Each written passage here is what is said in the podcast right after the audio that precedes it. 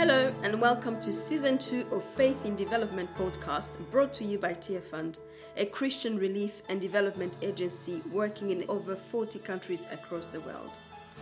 This is a podcast of storytelling and conversation as we explore different areas of development through the lens of faith, drawing on the wealth of incredible people who will share their learning and knowledge with us. This season, we will be focusing on gender and protection. My name is Sabine Husi, and I'm the Gender and Protection Lead at Tearfund. I have been a gender justice advocate for over 10 years, with experience in leading projects addressing sexual and gender based violence at global level, and I am absolutely passionate about gender equality. I will be your host for this conversation. This season, you will hear authentic, challenging, and inspiring conversation that center lived experiences and reflections around gender, theology, sexual and gender based violence, and social norms and power dynamics with a view to learn from each other, reflect together, and celebrate success in our journey to end sexual and gender based violence and promote gender equality. So, to give you a bit of background, Fund response to sexual and gender based violence was born out of our response to HIV in the Great Lakes region of Africa, and that was in 2011. Women and girls in the regions were living with the silence and pain of rape, even as they were dealing with their HIV status. So, Fund invested in research to understand this issue and explore the hopes of those affected by sexual violence. A key aspect of this research was to really unpack the potential and expectations of the church. This research was conducted across Rwanda, Burundi, DRC, and Liberia. And the findings were similar across the four countries. The extent of violence and abuse suffered by women and girls and some men and boys was staggering in every country. The church and faith groups were highlighted for their failures to speak out and address vulnerabilities of survivors of sexual violence. However, there remained a strong desire from the survivors for their church to become a safe space for them to go to. And this very much resonated with Tearfund overall vision for the church in mobilizing faith leaders to be active players in the fight against sexual and gender based violence and equip the church to respond to these issues in their communities. And that is how our journey began, really, to enable the church to speak out and be that safe space people needed, meet the needs of survivors, and engage men and women on issues of gender equality. So, in this first episode, you will hear from myself, Solange Bonigawa, who coordinates our global survivor movement work, Francesca Quirk, our sexual and gender based violence interventions manager, Uwezo Bagumalele, our transforming masculinities advisor, Luke Martin, our sexual and gender based violence program officer, and Nina Samera, our gender based violence in emergency specialist. And if you listen carefully, you will also hear Nina's dog join in the conversation. All of us are members of the Tearfund Gender and Protection Unit. I'll be back at the end of the episode to tell you what else is coming up for the rest of season two. In the meantime, I hope you enjoy this conversation.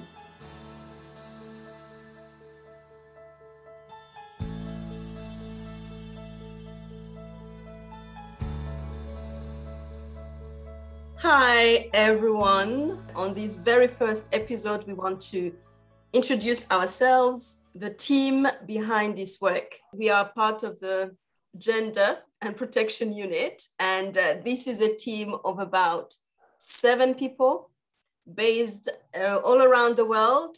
Uh, some of us are based in the UK, others in DRC, South Africa, Kenya, and the Philippines. And the purpose of this unit really is to provide technical leadership on issues of gender and sexual and gender based violence, uh, to provide support and capacity development to our SGBV programs, but also to facilitate learning, uh, learning either in the countries where we work or at global level. And through all of this, we try to ensure that the work that Fund does is work of quality, um, that it is evidence-based, and also it is innovative. So some of you have been part of this team longer than others. And I think it would be good for our audiences to hear how you came to be part of this work and really what is your motivation. So, if I may start with um, Luke, please tell us how did you come to be part of this work and what is your motivation? Yeah, thanks, me. I think for me, I uh, have known about Tearfund for a, a, very long time. And so, kind of seeing their general work has always been um, something that I've been very kind of excited by. Um, and for a good few years now, probably the past 10 or 15 years, gender and kind of what God thinks about gender has been really interesting. And so, in kind of my role as a uh, sexual and gender based violence program officer, I guess I'm really excited that I have an opportunity to work within Tearfund with the church around the world and also other organizations to begin to see an end to gender based violence and to see an increase of gender equality. And so for me, I'm really excited by the church. Um, I've almost, you know, since as long as I can remember, thought that the church can and should be at least a big part of the solution to the world's problems. And so, you know, having an opportunity to engage with the global church is just really exciting. Um, and it's something that we do, I think, quite well. Um, and we are led by the church as well as leading the church, and we're led by one another. Um, to you know to see an end to gender-based violence. So for me yeah that's the the motivation behind it. And i'm really yeah i just love this team and and the work that it does. Thank you. Thank you very much um, luke. And and it is true. I think um, over the years we have seen the work that um, can be done in the church, especially on this issue of uh, gender or sexual and gender-based violence. If I may come to you, uh, Frankie, Francesca, we have very much been doing the work in the church through our transforming masculinity approach, isn't it? So can you can you tell us how you came to be part of this work yourself, and what is again uh, the motivation uh, for this? So I think there's a lot of overlap with some of what Luke you were sharing. I think, you know, if I kind of step back a bit, but if I look at my life, I'm really inspired by my grandmother, by my mum's side of the family, who lived all over the world. My grandmother is from Trinidad, born there, and and wherever she went, her faith, you know, encouraged her to to get involved, to volunteer, to be active, um, and so that I guess I grew up, I always had this perspective of, you know, a global outlook and faith being something that drives us to action and to serve and to connect with others. And my grandmother's also like a massive matriarch. She's like 97 this week. You know, my mum's side family, like full of really strong women. And I grew up in a family of three girls. And there was always this sense of like, you know, girls, girls, girls. Um, and like a real strong sense of female identity. Um, and I grew up in the church as well. And I grew up in a church that was encouraging of women and of women in leadership. And then as I, you know, continued in my faith journey and met other people who'd had very different experiences and had actually found the church is quite um, an oppressive space for them as women. They'd been excluded from certain aspects of church, or they weren't full members, or there were certain things that they weren't allowed to do as women within the church and it didn't make sense to me. It seemed very like nonsensical with my understanding of who Jesus is as a person, as the way uh, in the Bible we see how Jesus interacted with women and those who were stigmatized or marginalized. And I thought, yes, that's my understanding of who Jesus is and how he relates with women. And I, I want the church and I want to be part of something which is spreading that, which is moving that forward, which is continuing that arc um, towards equality. And I think as I read more about gender based violence and understanding that, you know, the root issue of all these poisonous fruits is gender inequality and that fundamental belief that some people have that men and women aren't equal and how that's upheld through teaching or through certain understanding in the church. It made me really passionate about addressing that within the church. And that's why i love the work that we do. I love partnering with faith leaders and faith communities and trying to unpack our understanding of theology and gender equality. Um, and that's what drew me to this team, and that's what makes me excited to be part of it every day. Thank you very much, Frankie. It resonates with um, many of us uh, when you talk about the sort of influence uh, of women in our lives uh, and how that sort of shapes who we become um, or who we do not become. And, and I'd like to come to you, uh, Solange. Maybe if you can just share how you, of course, came to do this work and and maybe a little bit of uh, your experience around that, and kind of follow a bit of um, the sort of line um, that Frankie has used as well about you know that sort of female influence and, and leadership um, in our lives. Wow, thank you, Sabine. And uh, it might be difficult to follow someone else's line, especially when you talk about something that link up with your feelings and your emotion. This program, before going there, um, in terms of my role, I'm coordinating a global movement for survivors of sexual gender-based violence.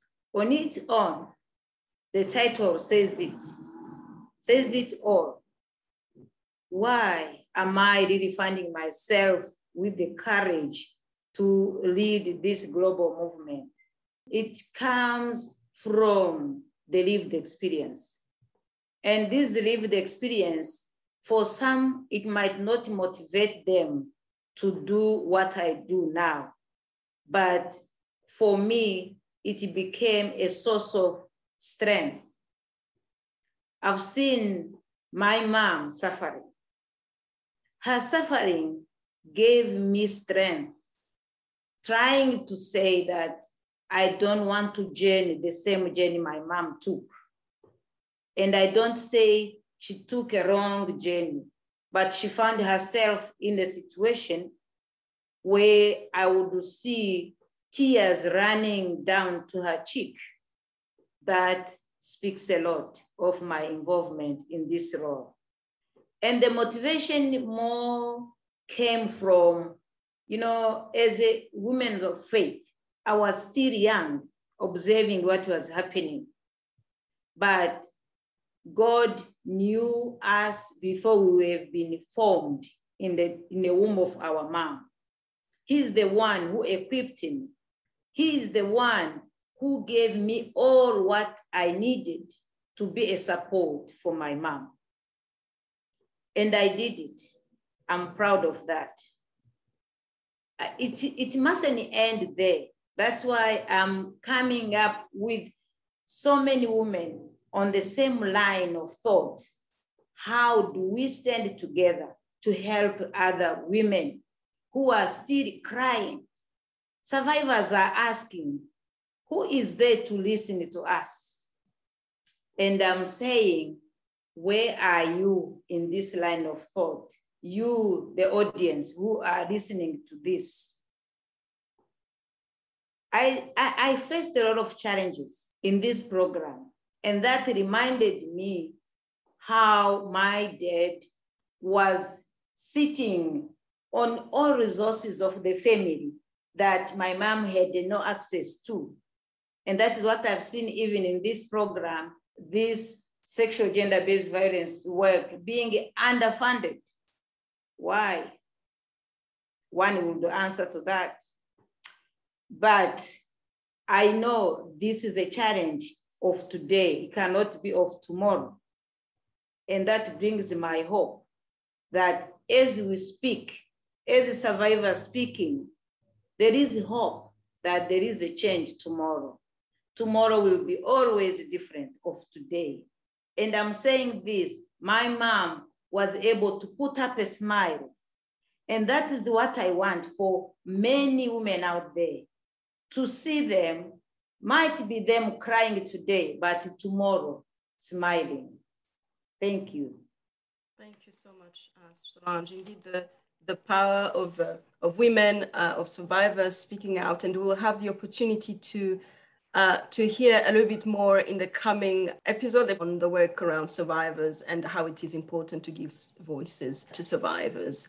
Uwezo, if I may come to you on this Solange has talked about survivors, and, and uh, in Tearfund, we've always been keen to listen to their voices so that their needs become really our priorities. And one of the things that came through as we were listening, it was the need to work with men and boys, the need to, to have alternative uh, masculinity as well.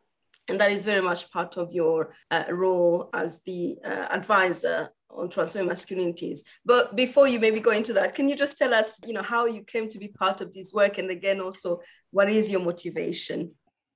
Thanks, Sabine. Uh, I met great people at Tearfund while I was working for a Tearfund partner in DRC. And uh, during this process, we implemented program and I learned a lot from Tearfund, especially on gender. And the same time, we were working on this TM approach. L- let me say, uh, you know, while Tearfund was working on the TM approach, I, I took part of it, of this process, working on it, and uh, I learned from this process. And my motivation to be part of to work on this is uh, after you know went through different work with community members, the testimonies I received, you know, showing that we have uh, helped people in restoration of their relationship. So this gave me more uh, strength to say that we are doing good job, which is helping people to restore their relationship at house level, at community level, which for me it was, you know, a good thing. And uh, the other thing which is very, very keen, my motivation is seeing that I'm a man and uh, most of men are part of those who are doing violence, especially in the context you are living in, uh, where culture norms, you know, are giving more position to men than to women, and the men are using this position to harm uh, women. So, as this approach, this pro- this work we are doing is try to helping men to understand that we need to come back on the same uh, level to consider women as uh, they are you know valued as men so this helped me and encouraged me to continue this work especially when the change is happening in the community when people can share about the change they are seeing in community this is giving me more uh, strength Thank you so much, Wezo. And, and I think, you know, indeed this um, this process of transforming masculinity, again, we'll be sharing more of that in the coming um, uh, episodes um, on this approach. Uh, we have seen tremendous uh, impact um, in the lives not only of men, but also of women. And it's not just um, about engaging men, but the whole community, uh, because the whole issue around patriarchy um, is about men and women as well. So, Nina, as the newest member of this team, I think, would you be able to to share with us, you know, how you came to be part of this work and um, maybe linking up to some of the the work that you do around gender-based violence in emergencies? Okay, so my work in this sector has been informed by my own experience as a student activist. I think I'm fortunate that I came from a university which allowed difference to to emerge from from all of us so so which is why different identities coexist in that um, space but um, one of my first jobs was to support Filipino migrant workers who endured gender based violence. And this is where I learned more about feminist approaches in direct support services, whether it's in psychosocial support or in legal assistance or even in economic assistance. But this is also where I think I saw the emergence of local women leaders who organize themselves as part of their own personal processes. So some of them are actually survivors of gender-based violence and some of them, you know, were not even able to see their own cases prosper in court and yet they were able to organize themselves as community-based organizations. And um, as the name you know suggests, they were also able to support their own communities, whether these are groups of women or these are groups of constituents within the places where they were living. Um, and I think this has been a constant fixture in the different contexts wherever I work, both development and humanitarian. It is often a challenge because women's organizing and leadership are not always recognized, they're not always visible. But I also see that these have been opportunities for some transformative changes in those communities. And in Tearfund, I think the Gender and Protection Unit is welcoming space for critical conversations, which I think is the first step in order for us to unmask and rethink power, because that is the key in pursuing, you know, whatever transformative changes that we would like to see in a given community. Thank you so much, Nina. And and just maybe even picking up from uh, what you were talking about. So for myself, when um, I don't know if this is the right way to say it, but I think maybe some people are quite born with a sense of some things are wrong and some things um, are right. And I remember being a young girl and I was always, always in discussion with people, especially boys, just really challenging. Why does he say this? Why? Why is it that in community if there is a party? So I am I am from Rwanda. If there is a party why is it that it is only men who are allowed to speak? And if a woman speaks, she cannot have the last word. It has got to be a man. Just really questioning some of these, these things because for me, it really sounded wrong. But I was also, I guess, had the privilege of being born uh, in a family that really, you know, valued girls and women. So my father was quite progressive in his thinking. He was um, always uh, sort of supporting my mother in any endeavors, anything that she wanted to do. He was uh, encouraging me and my sister to, to really do whatever it is that we wanted to do. If we wanted to climb trees, we could climb trees. Anything that we wanted to do, we could do. So, so there was that really strong sense that you know, women and men are equal, that we equally valued, and that really God created us at the same. So we should really benefit and enjoy the same same things as our brothers. So that was quite when I was small, and I grew up with that sort of sense. But I think things sort of took a different turn when I was quite young in my teenage years. Um, I came from a country uh, that went through a war, that went through uh, a genocide. And I remember as my family and myself, we were running um, and really trying to get to safety. Uh, so this is, of course, a very difficult situation. You are running and uh, you are sort of jumping through, you know, over bodies, um, dead bodies. We were young children. And I remember coming across a dead body, a woman who was who was dead and uh, and seeing her lying on the floor and and seeing her her her thighs sort of exposed uh, with really clear evidence that she had been raped um, as a child as i was 13 around that time as a teenager so i did not fully understand what that was um, i could see that something had happened i could see that she was dead but I did not fully understand what that was. But I could see that there was violence there, that there was injustice there. And I was in complete shock. And, and I remember really sort of praying um, at that time, praying and saying, God, if I'm able to, to be part of something. So if I, first of all, if I survive this, because the likelihood of us surviving uh, the conflict and what was going around us, um, you know, that that was really, you know, we were not sure if we would come out of it. But I was praying to God, saying, God, if I'm able to re-survive this, I really want to be part of something that would that will bring an end to this violence, that will bring an end to this um, injustice. And I keep remembering about this woman. I, of course, I didn't know her, but the face, her face is really engraved in my in my mind. It is a face that I would never forget. It is a face that I have carried with me for over um, 25 years. And, and it is a face that sort of motivates me um, every day in the work that I do. And, and I think being a tier Tearfund and a faith-based organization where we can really engage the church to break the silence about um, these issues, not only in times of war, but also, you know, violence happens in times of peace. It's all around us, especially gender-based violence. Uh, so being part of an organization that allows for, for that space to engage the church, to engage the faith leaders, to look at our scripture and what does the Bible say about equality. And as all of us are created in the image of God, it's, it's just been um, just a wonderful uh, thing to be part of, really.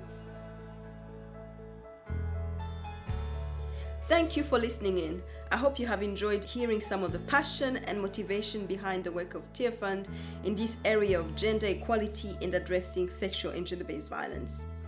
Over the course of this series, we will explore our two approaches to tackling sexual and gender based violence. We will look at social norms, gender in emergencies, gender in theology, women economic empowerment, and much more. We hope you can join us again in the next episode for part two of the conversation with the Gender and Protection Unit. And in the meantime, if you want to find out more about this work, please visit learn.tearfund.org. Thank you very much for listening.